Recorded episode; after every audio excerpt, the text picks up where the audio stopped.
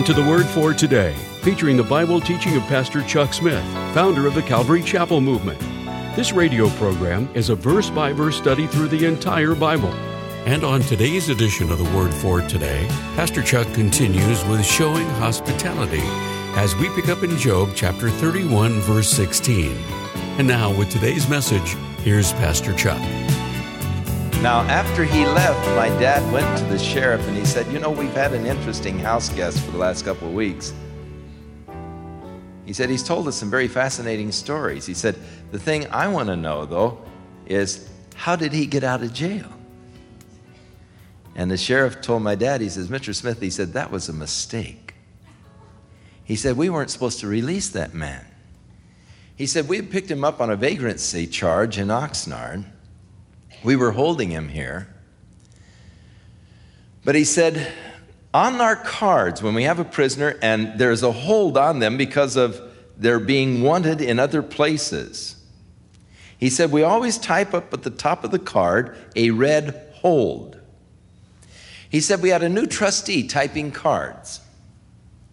And so he thought that it didn't look neat to have that hold up in the right hand corner, so he typed it down in the bottom of the card. And so he said that Sunday morning, as they were going through the cards, they came across Jimmy Reynolds and found that we had held him as long as we legally could without filing charges, and we really didn't have any charges to file. But we were holding him because of his prison escapes from Oklahoma State Prison and several federal penitentiaries. And he said, We were supposed to be holding him to extradite him back there. But he said, in going through the cards that morning, they just came to his card, saw that his time was up uh, as far as what we could legally hold him, and the, they didn't pull the card all the way out. And so that Sunday morning, they called Jimmy Reynolds. He said, Yep. They said, You're free. And he says, I'm what? and they said, You're free. And he says, Mr. Smith, he said, I've broken a lot of jails in the country, but he said, this is the first time I've ever had one like this, you know. Hospitality. Now, that wasn't an angel unaware in that particular case. oh, some of the things that happened when I was a kid.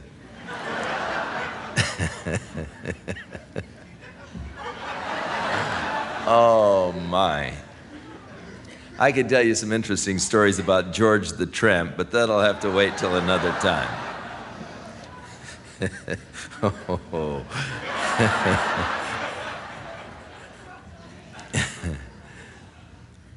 oh. but my dad was quite a guy. he said, I've not allowed my mouth to sin by wishing a curse to another man's soul. Verse 30. If the men of my tent said not, Oh, that we had his flesh, we cannot be satisfied. The stranger did not lodge in the street, but I opened my doors to the travelers. If I cover my transgression as Adam, interesting, he refers to Adam, isn't it? Evidently, the stories of Adam were widely circulated even by the time of Job, even though the book of Job perhaps precedes in writing the book of Genesis. Uh, that is, that it was written before. Yet he is aware of Adam's attempt to cover his sin by sewing the fig leaves, by hiding my bosom in my iniquity. Did I fear a great multitude, or did the contempt of families terrify me that I kept silence and went not out of the door? So, Surely I would take upon my shoulder and bind it as a crown unto me. He said, I would declare unto him the number of my steps as a prince. I would not. I would go near unto him if my land cry against me, or that the furrows likewise thereof complain. If I have eaten the fruit thereof without money, or have caused the owners thereof to lose their life, let thistles grow instead of wheat, and the cockle instead of barley. The words are Job, and I've had it. That's it, you know. I'm innocent and the final declaration of his innocence before his friends. So, sitting by was a young man whose name was Elihu. Elihu. So these three men, Bildad, Zophar, and Eliphaz, ceased to answer Job because he was righteous in his own eyes. Then was kindled the wrath of Elihu against Job, and his wrath was kindled because he justified himself rather than God. Now, Job, in all of his complaints, was saying, I am just in this, I am innocent. And he was justifying himself rather than God. Now, we oftentimes do this. It is important, though, that we justify God. I know that God is good. I know that God is righteous. I know that God is fair. I don't understand why God is doing this. You see, Job did not justify God in the issues by declaring, well, God is fair. He was actually saying, God is unfair. He's unfair to me because I haven't done anything to deserve all of this. So Elihu, standing by, really became angry with Job because he sought to justify himself rather than to justify God. And he was also angry with Job's friends because they could not answer Job. They couldn't really pin anything on him, and yet they were condemning him without being able to pin anything directly on him. So he waited till Job had spoken because they were older than he was. And when he saw that they were not answering, his wrath was kindled. And he said, I am young, and you're very old. Wherefore I was afraid, and I dared not to show you my own opinion. I said, Days should speak, and the multitude of years should teach wisdom. But there is a spirit in man, and the inspiration of the Almighty gives them understanding. And great men are not always wise, neither do the aged understand judgment. So far, you're batting a thousand, Elihu. He's made some interesting observations. There is a spirit in man, and the inspiration of the Almighty gives them understanding. He could see the anointing of God upon a man to give to the man wisdom and understanding. But great men are not always wise. now, you don't have to go very far to illustrate that truth. And neither do the aged always understand judgment. Therefore, I said, Hearken to me. I'm going to show you my opinion. And he, he, he, spends a lot of time just telling us what he's going to say. He doesn't really say too much, but he spends a lot of time telling you what he's going to say. Hearken to my opinion. Behold, I waited for your words to give ear to your reasons while you searched out what to say. Yes, I attended unto you, and behold, there was none of you that convinced Job or that answered his words, lest you should say, We have found out wisdom. God thrust him down, not man. Now he hath not directed his words against me and neither will I answer him with your speeches. They were amazed, and they answered no more. They left off speaking. When I had waited, for they spake not, but stood still and answered no more, I said, I will answer also my part. I will show you my opinion, for I am full of the matter, and the spirit within me is forcing me. Behold, my belly is as wine which has no vent, it's ready to burst like new bottles. I will speak that I may be refreshed. I will open my lips and answer. Let me not, I pray you, accept any man's person, neither let me give flattering titles unto man. For I know not to give flattering titles. In so doing, my Maker would soon take me away. Oh, I like this.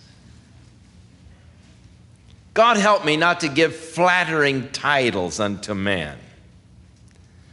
I heard flattering titles for so many years, I'm absolutely sick of flattering titles. Ladies and gentlemen, let me present unto you God's man for the hour, you know. and all of these flattering things that we say concerning man. He said, Hey, I respect you fellas' age, but I, I don't respect man as such. As far as bowing and catering and giving flattering titles and buttering up people. trying to butter them up with flattering titles. If I'm guilty of this, then God's going to take me away, take my place away. My heart has been sickened by the way we have sought to elevate men, even in the Christian community, by flattering titles, declaring the greatness of their works and all. God help us. Wherefore, Job, he said, I pray thee, now hear my speech, hearken to all my words. Behold, I've opened my mouth, my tongue has spoken in my mouth. My words shall be of uprightness of my heart, and my lips shall utter knowledge clearly. The Spirit of God hath made me, and the breath of the Almighty has given me life. If you can answer me, set your words in order before me. Stand up. Behold, I am according to your wish in God's head. Now, my, he's going now a little far.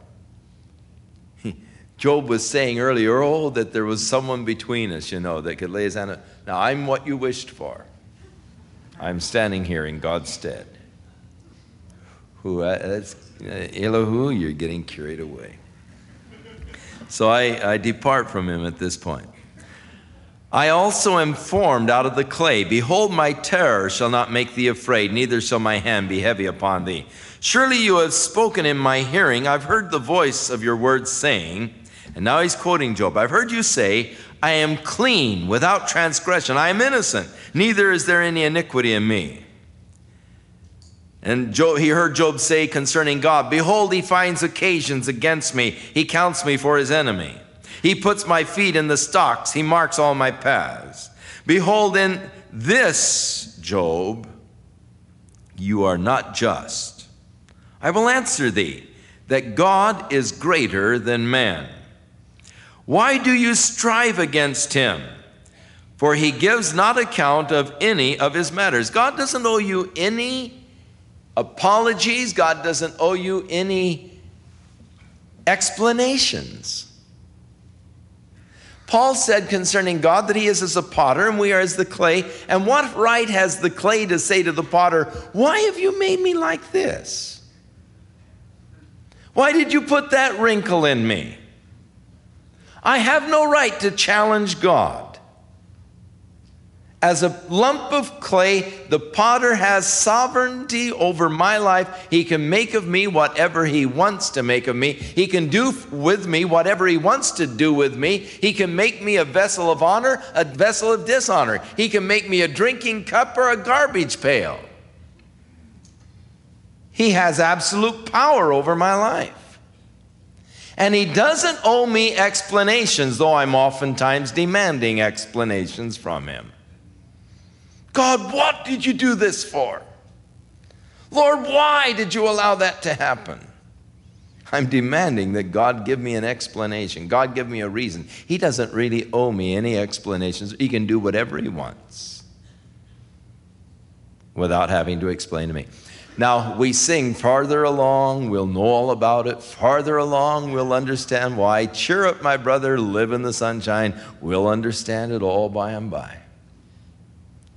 And we'll talk it over in the by and by. We'll talk it over, my Lord and I. I'll ask the reasons. He'll tell me why when we talk it over in the by and by. Do you think I'm going to sit down in heaven and say, Now, Lord, do you remember back in 1980 that weird thing that happened? Now, why did you do that, Lord? No way. When I get there, I'm going to be so glad just to be there and so excited to get it on with whatever God's got in store. I'm not going to be challenging God or asking God for the reasons why things happen to me here on the earth. At that point, I can care less. Just glad to be there and to enter into the excitement and the thrills and the joys of his eternal kingdom. So, there are some people that may want to get to heaven and sit down and get all the explanations for life and, and all. Not me. I have no desire to waste my time in heaven with that kind of stuff. Just glad to be out of this mess and just with the Lord and there in His presence and in His kingdom. So he declares For God has spoken once, yes, twice, yet man did not perceive it. In a dream and in a vision of the night, when deep sleep falls upon men in slumberings on the bed. Then he opens the ears of men and seals their instructions. That he may withdraw man from his purpose and hide pride from man. He keeps back his soul from the pit and his life from perishing by the sword. Now God speaks once, he speaks twice. How does God speak? He speaks sometimes through dreams, he speaks sometimes through visions. God can speak in various ways to people. I think, though, that our hearts need to be open to hear the voice of God. I believe that God is speaking and does speak quite often, and we just don't understand that it is God speaking. We don't understand His voice. We're looking for some uh, echo chamber type of voice. Charles, oh God, you know.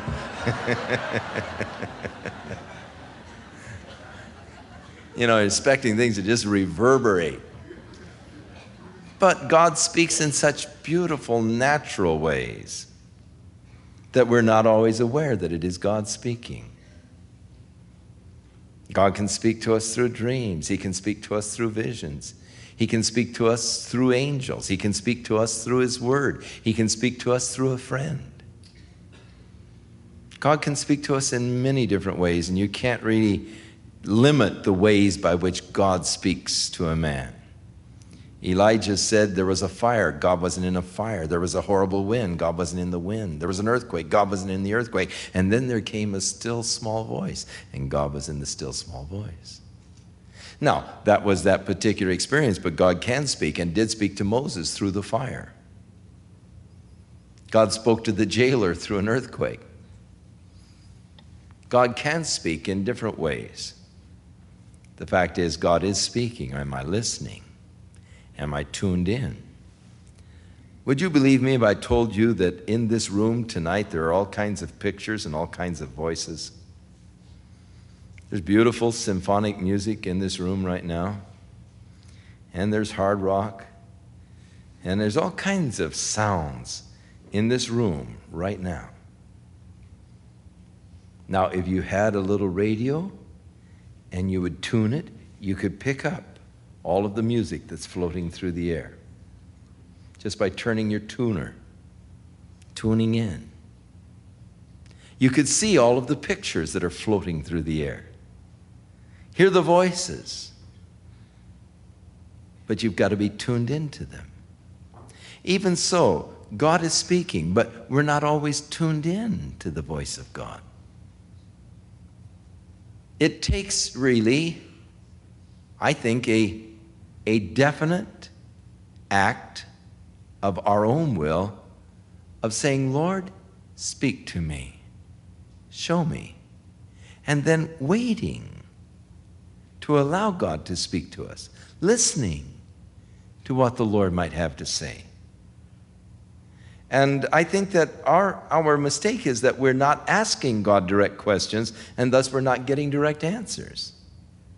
We're not listening enough to hear God speak to us. God has spoken once, God has spoken twice. He speaks in visions, He opens the ears, He turns us from our purposes in order that He might keep us back from the pit.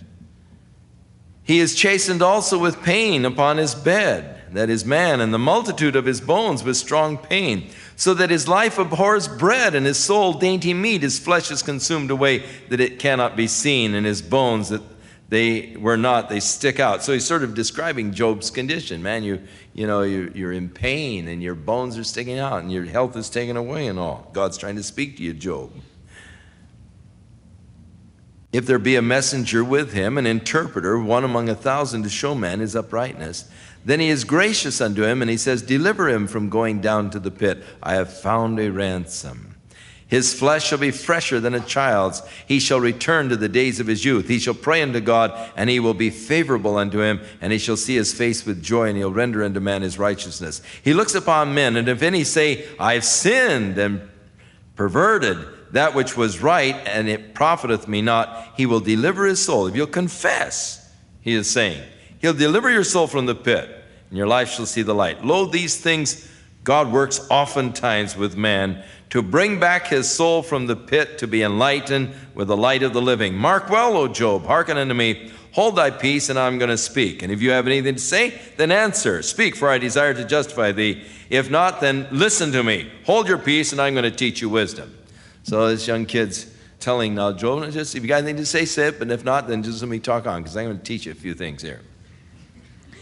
Now, what he is saying is, is basically pretty sound, and that is that God oftentimes uses chastisement to turn us away from the pit. You know, as a child of God, you're in a, a, a very good position because God's not going to let you get away with evil. Now, everyone around you may get away with it.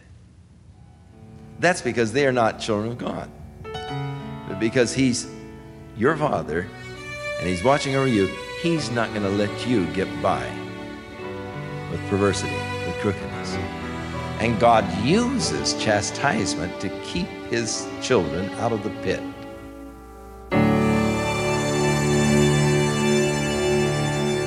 We'll return with more of our verse by verse Bible study in the book of Job on our next broadcast as Pastor Chuck continues to teach through the Bible, and we do hope you'll make plans to join us. But right now, if you'd like to order a copy of today's message, simply order Job 31 through 33 when visiting thewordfortoday.org.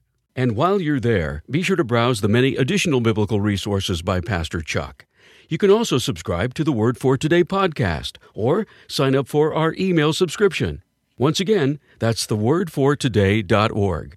For those of you wishing to call, our toll free number is 1 800 272 WORD, and our office hours are Monday through Friday, 8 a.m. to 5 p.m. Pacific Time. Again, that's 1 800 272 9673. If you prefer to write, our mailing address is The Word for Today, P.O. Box 8000, Costa Mesa, California 92628. And now, on behalf of the Word for Today, we'd like to thank all of you who share in supporting this ministry with your prayers and financial support. And be sure to join us again next time as Pastor Chuck continues his verse by verse study through the Bible. That's right here on the next edition of The Word for Today. And now, once again, here's Pastor Chuck. May the Lord bless and keep you through the week, and may you live after the Spirit, walk after the Spirit, follow after the Spirit, be filled with the Spirit. For I speak to you in the name of the Lord. If you are living and walking after the flesh and indulging in the areas and the things of the flesh, God will bring you into judgment. It will destroy you. You need to walk after the Spirit. And may God guide and help you. In Jesus' name.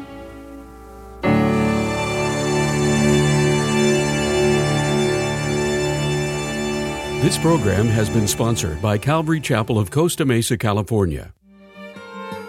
Have you ever thought about this simple phrase, God loves you? This just might be the most important truth you could ever grasp that God has called you into a loving relationship with Himself. Unfortunately, many of us have been brought up to think that we need to earn God's love. In Chuck Smith's book, Why Grace Changes Everything, Pastor Chuck imparts years of wisdom from his own experiences. How he thought he had to work hard and deny his own desires for God to love him. But when he unlocked the secret to God's grace, this changed changed everything. Come alongside Pastor Chuck to discover an astonishing truth about your relationship with Jesus Christ. That it's not based upon your works, but based upon God's love for you. It's true. Grace changes everything. To find out more and to read a preview, visit thewordfortoday.org and click on the link to download Why Grace Changes Everything by Chuck Smith. Or if you would like to order this book in print, call the Word for Today at 800 272 9673.